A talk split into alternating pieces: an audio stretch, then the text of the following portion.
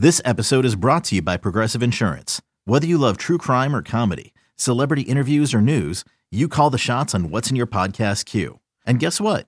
Now you can call them on your auto insurance too with the Name Your Price tool from Progressive. It works just the way it sounds. You tell Progressive how much you want to pay for car insurance, and they'll show you coverage options that fit your budget. Get your quote today at progressive.com to join the over 28 million drivers who trust Progressive. Progressive Casualty Insurance Company and Affiliates.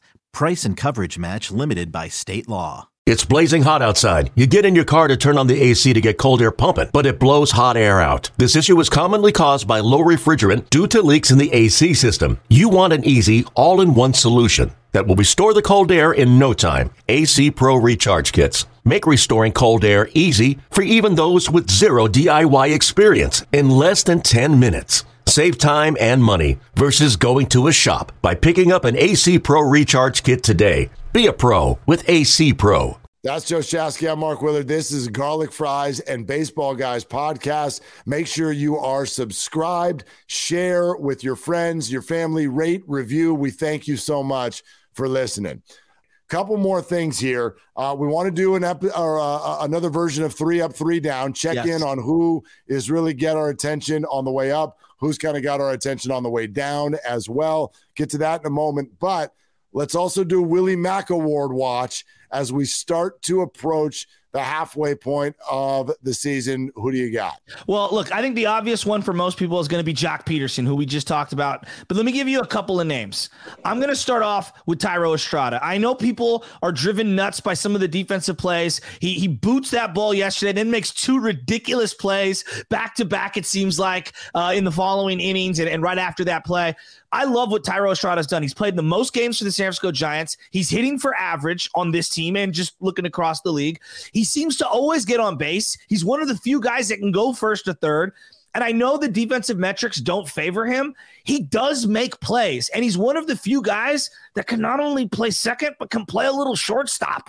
So I think he's been so under the radar. And with the La Stella, it feels like that Achilles is just hanging by a thread. It feels like Estrada took the job and kind of has a stranglehold on it. And I'm really excited for him. One of the fun things about the Willie Mac Award is that we never know exactly what's going on inside the clubhouse. Like, we don't know uh, who is really uh, kind of gathering everybody, yeah. who's inspiring uh, their teammate. I mean, were you a little surprised last year when all of a sudden it was like LaMonte Wade? LaMonte Wade is the Willie Mac Award winner. We didn't even know who he was, uh, you know, when, when, when the season started. Mark, I was sad they got rid of Thor, Shaun Anderson. I was like, I kind of liked him. You know, yeah. I thought maybe he could be something down the line. You know what I mean? Like that's I had no idea who LaMonte Wade was. And then, yeah, not only is he the clutchest guy out there, he's the guy that you're giving the Willie Mac Award to. But it goes to tell you his impact. Yeah, absolutely. So I uh, w- that said, not knowing yeah. who's really all I can do is sort of look from afar and tell you who sounds to me like a big time leader and I'm so fascinated by the transition because he seemed to go from like wide-eyed young new guy in the bigs to all of a sudden a complete stud, an ace and a guy who really strikes a leadership tone when he talks after games, and I'm talking about Logan Webb. Oh, I, I, I wonder. I wonder if not only because of the bulldog nature of the way he handled the playoffs last year, going out there now as a lead number one pitcher, doing very well with it, but also take a look at the way he sort of handles the media after. Um, he's an all team guy um, eh, eh, very honest, not afraid to, you know, put his true thoughts mm-hmm. out there. Uh, you know, he a couple weeks ago, not happy with being taken out of the game by Gabe Kapler, and and he let it be known on the field, and he let it be known in the clubhouse. And then the very following week, he's like, "We're all good here. Yeah. Everything's fine." But you know, I'm going to keep it real. I think that other players respond to stuff like that. I think they respect his game. I think they respect his attitude. I wonder if he might not be on the short list. you know, for a guy who played high school quarterback, he gives me a lot of quarterbackian vibes yes. in terms of leadership and, and the presence and the moxie behind the microphone. Like, yeah, you're 100% correct on that. It's a really interesting one. I thought you were going to go Luis Gonzalez. Here, one last thing on Logan Webb when you're rolling and everything's coming out flamethrower and, and you got all the spin on and, and grip on every single pitch, like a lot of guys can look really good. What's impressed me the most is that he has won in a variety of ways this year. He's looked electric. He's won with his B stuff. He's won when he hasn't had but only one pitch or maybe only two pitches on a given night. He's won in a variety of ways with big leads, with no lead from behind. I've I've learned a lot about his makeup and his moxie this year, and I am very convinced he's a 10-year starter. Like that's what he is. Let's take that, in fact, right into three up, three down. I'm going to throw three players at you that I really love the way they're okay. heading, and then three players that are heading the other direction. Uh, you tell me if they're in the right spot. Okay. And, and, and that leads into this because my first one is Logan Webb. Um, he, along with Rodon, uh, these guys have pitched very, very well in the month of June. His ERA over the last couple of weeks is under 1.3. Um, and I know we don't look at ERA all that much anymore, but he does have it down to about three and a quarter. So it's about 3.26. He's six and two. I just think he looks the part. Yeah. And it's very, very different when you look the part when no one saw it coming versus when they did see it coming. Yeah. Like this year, Logan had expectations hung around his neck and he's meeting them. He's pitching like that ace. I love what he's doing. He's my number one for three up. Wouldn't you agree? He's not just throwing, he's pitching. Yeah. And I there's a big difference. I know that we kind of like Greg Maddux was a pitcher, you know what I mean? Like Randy Johnson's just up there blowing cheddar. He's throwing, you know? That's the way I look at Logan Webb. He hits locations and spots. And one thing that I love about him is that if he does get squared up, he'll go another inning or two before someone else squares him up. He finds a way to adjust to whatever the settings are. Um, I will say this the encouraging thing for him, I don't think he's even close to reaching his apex as a player. Like a lot of young guys come up and they flame throw, and like you've kind of seen the best of them in the first year or two, and then it gets kind of a little bit worse and worse. To me, I think that there's so much more to his game that we haven't even seen yet. Like I think he's going to develop four full pitches and maybe a fifth one eventually. Last three starts, three earned runs in 19 and two thirds innings, back to back outings where he has finished the seventh inning. Uh, one of them against an elite club, yeah, the Atlanta Braves, to start off this win. series, even though it was a game they lost two to one. He got Cained. What's that? He got Cained. I yeah, mean, it was the, it was well, the prototype Cain outing. Speaking, speaking of which, the two games that have been lost in Atlanta have both been pitched by the Giants' two best starters, and they were both absolutely at their absolute best yeah. and lost anyway. But that is my second guy on three up, and that is Carlos Rodon. Um, I think that, you know, coming out of April, he was so good, but you had to have some concerns in May because what you're seeing is, okay, this is a guy who switched leagues. This is a players who have not seen him very much before in their career, if at all. And uh, it's also early in the season with a guy who's had arm trouble in the past. So maybe he's just pumping cheddar at the beginning of the year and he's going to fall off. And so when you see him go into his second month and it's not very good, he doesn't look the same. You're thinking, oh man, is this the real Rodon? What a settling thing to have him come out in month three and look exactly like he did back in month one. He has been absolutely dominant. He and Webb, if the Giants can get to the dance, I, I mean, that's as formidable of a one-two punch as uh, as anyone outside of. Let's see if the Mets get healthy. Yeah, that's as uh, as formidable of as a one-two punch as anybody else is going to throw at them in the playoffs. Yeah, the, the two things for me that's really encouraging with Rodon the miles per hour is up. Not that that's everything, but the spin rate is up on the fastball. The miles per hour is up on it big time from from May to June. And then the other thing, the swing and misses on a lot of different pitches, not just the fastball, but on the breaking stuff is up, up, up. I mean, the 10 strikeouts tonight, monster. But guys were just putting the bat on the ball, fouling it off, squaring it up, whatever you want to say in May. All of the stuff, swing and miss stuff you saw in April is now back in June. And I, I feel really good good about where he's at. I'm not gonna lie, I was worried about him coming out of May. I mean, Mark, yeah. I really was. I was I was really worried. That 98 mile an hour fastball getting down to 94, 95. I'm thinking, oh boy, this is what the White Sox fans were telling us when it comes to the shoulder and monitoring the innings. But to see him back, I think as the weather heats up too, he seems to be a guy that kind of likes to sweat it up a little. Yeah, no doubt. He's a guy we know. He runs hot. He runs yes. on emotion, and so uh, so this has been you know these big time games against the Dodgers yeah. and the Braves. You can tell it's bringing out the best in him. Uh, third guy for three up is someone we discussed already a little bit in Joc Pederson. Mm. Uh, Thirteen for fifty one in the month of June. He's got his average overall up to two sixty six. 15 home runs. As you said, you said he's on pace for 30. He's on pace and north of that. 15 home runs right now. And where are we at? 68 games. Um, his OPS is almost 900. That's the phrase that pays, man. You've that's the number that everyone in, in, baseball is looking at right now. If your OPS is north of 800, you're fantastic. If you're dancing in the area of 900, uh, you're an elite baseball player. I, you know, I know that again, when you're one year, $6 million kind of afterthought and you're a platoon player, if you will, people aren't going to put that on you. But 897 OPS. Talk about Joc for a little bit, and then I'm going to give you some names yeah. that are alongside him at 897 OPS. Yeah, I would love to hear that. Here's the thing about Joc that I noticed, especially last night's game.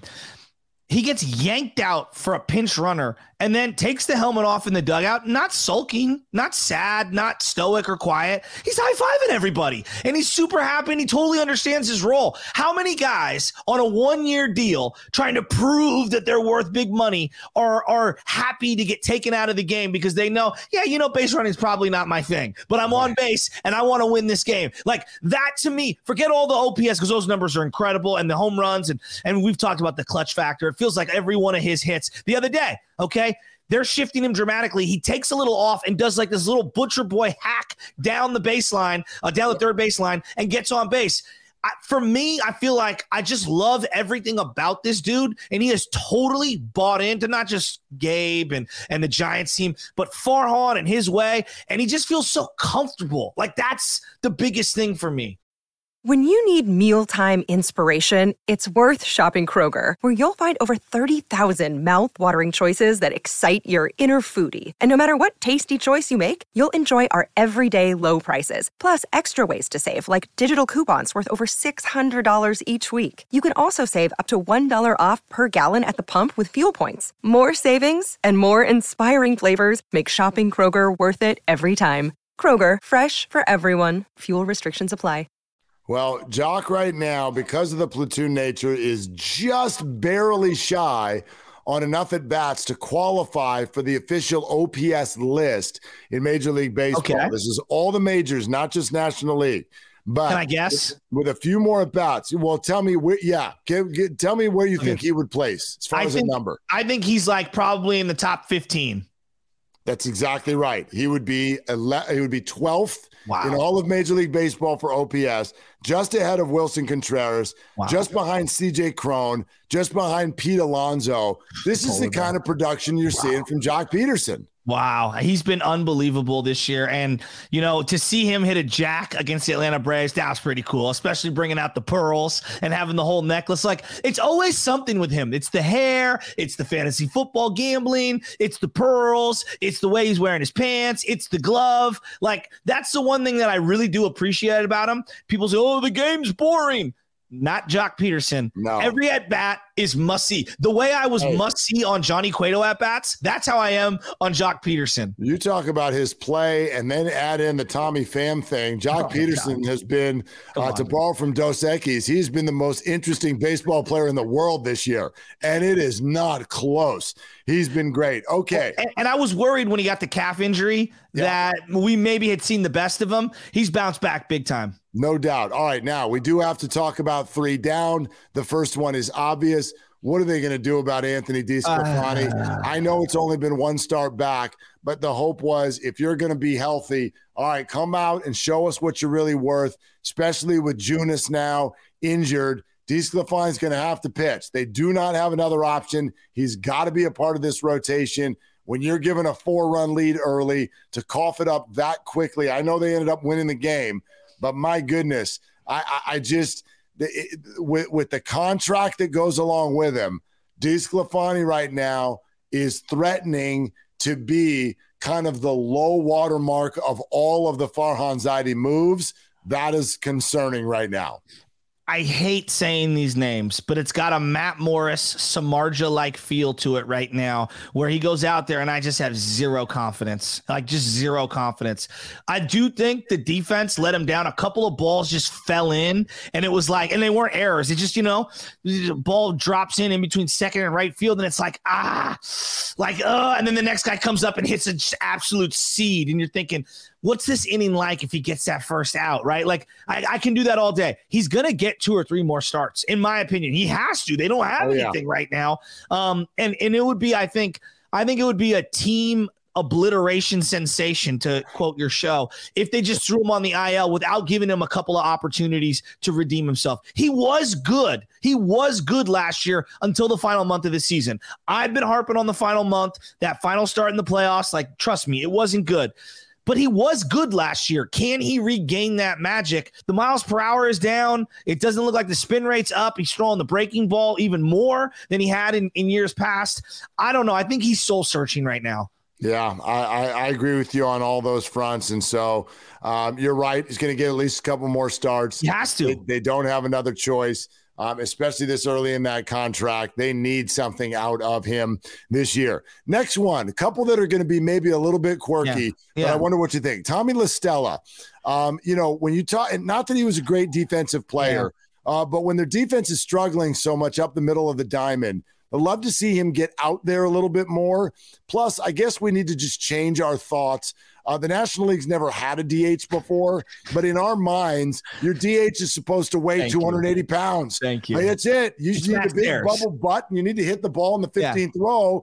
And and the Giants are hucking, you know, 256, and I'm really good at making contact with two strikes. Yes. And I'm just going, is this Uh, this is this is the best. I mean, he hasn't been horrible sitting, you know, 256, but the OPS is below 700.